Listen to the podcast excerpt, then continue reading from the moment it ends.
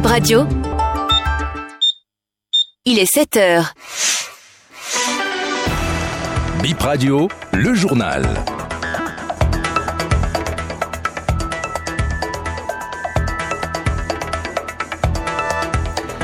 Vous êtes les bienvenus dans ce premier journal, ce lundi 6 novembre 2023 sur BIP Radio. Bonjour à toutes et à tous, voici le sommaire. Le recours pour non-respect de la décision rendue par le groupe de travail des Nations Unies sur la détention arbitraire dans l'affaire Reiki Amadougou au rôle mardi à la Cour constitutionnelle, un des 24 dossiers inscrits. Retour sur les lieux du drame de Semekrake un mois et demi après, les familles attendent les résultats des tests ADN pour récupérer les corps. Ceci pour faire le deuil, vous entendrez dans le reportage Antoine qui a perdu cinq parents dans l'incendie. Et puis l'invité de BIP réveille ce lundi matin, Florent Kodjo Rungio, Grand Prix littéraire 2023. Son œuvre, Les Limbes, a fortement séduit le jury. Vous l'entendrez en fin de journal.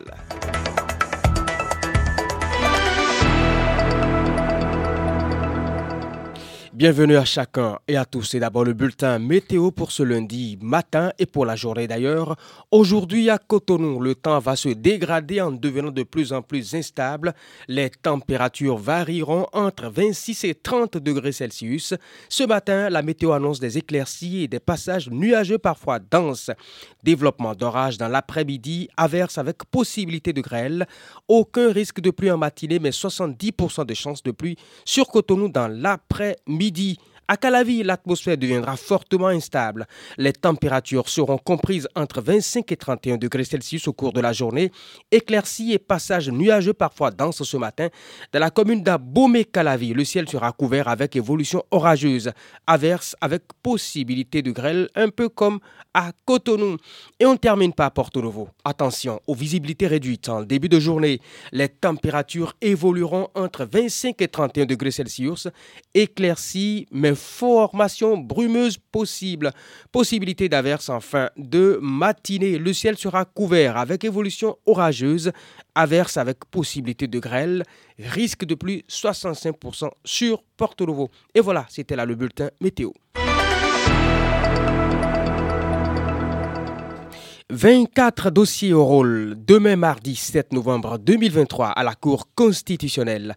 Les sept sages auront à statuer sur, entre autres, les recours liés à des cas de violation de droits des articles de la Constitution, de la Charte africaine des droits de l'homme, de détention arbitraire et de mise en liberté, de garde à vue abusive. Le recours pour non-respect de la décision rendue par le groupe de travail des Nations Unies sur la détention arbitraire dans l'affaire Reiki Amadougou revient sur tapis demain à l'audience. Retour maintenant sur l'incendie de Seb Craqué survenu le 23 septembre 2023. Selon le Conseil des ministres du 26 septembre, le drame a fait 36 morts et 23 brûlés. Plus de six semaines après, les familles n'ont pas encore fait le deuil. Le reportage de Acer Abalo présenté ici par Docas Arwangan. Un mois et demi après le drame, l'entrée de l'entrepôt est toujours barrée par le ruban de balisage rouge et blanc. Ce lundi 30 octobre, le périmètre de sécurité est en place. Deux policiers sont postés à la devanture comme au premier jour de l'incendie. En face, une grosse flaque d'eau après les dernières pluies. Dans le quartier, les vendeurs d'essence de la contrebande sont rares. Les membres de famille endeuillés par ce feu ont cessé pour l'instant de vendre ce carburant, selon Georges Argossou, le chef village.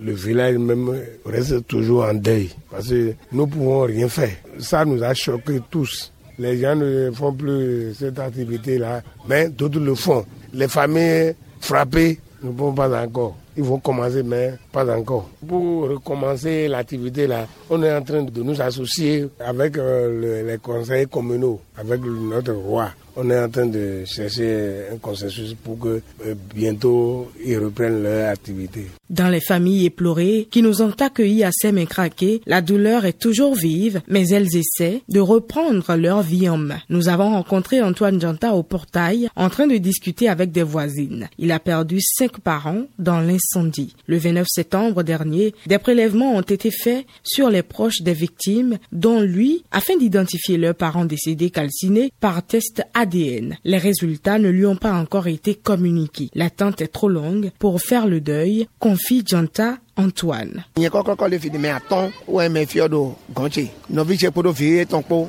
J'ai cinq membres de ma famille décédés dans l'incendie. Ma soeur et son enfant, ma belle-sœur, la femme de mon beau-frère. Pour les corps, nous ne savons plus quoi faire. Ils avaient fait des prélèvements sur nous pour des tests, mais on n'a pas de retour. On ne sait pas combien de temps la procédure va durer. Nous nous efforçons d'oublier progressivement cette douleur. Quand les résultats seront disponibles, on va replonger dans l'immense douleur. Ils vont nous faire pleurer à nouveau.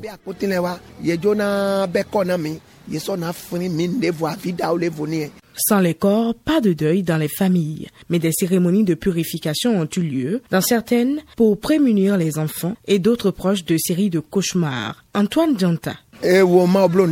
Nous n'avons pas fait le deuil, car sans avoir enterré nos parents, nous ne pouvons rien. J'ai déjà dépensé environ 500 000 francs pour faire quelques rituels, puisque les nuits, les femmes décédées apparaissent dans les rêves des enfants qui n'arrivent plus à dormir. Ces cérémonies sont indispensables. Les époux également font des cauchemars liés à leurs épouses décédées. J'ai mené ces démarches pour que ma famille soit en paix.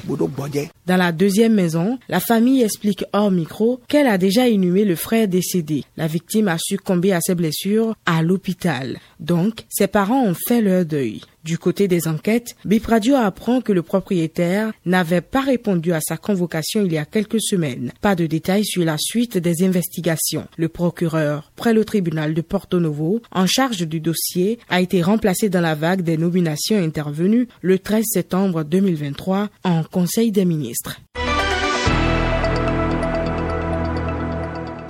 Information et appropriation du contenu du projet de loi portant règlement définitif du budget de l'État gestion 2021, c'est le thème d'une rencontre à l'endroit des députés ce matin. L'atelier aura lieu à l'hémicycle à partir de 10 heures.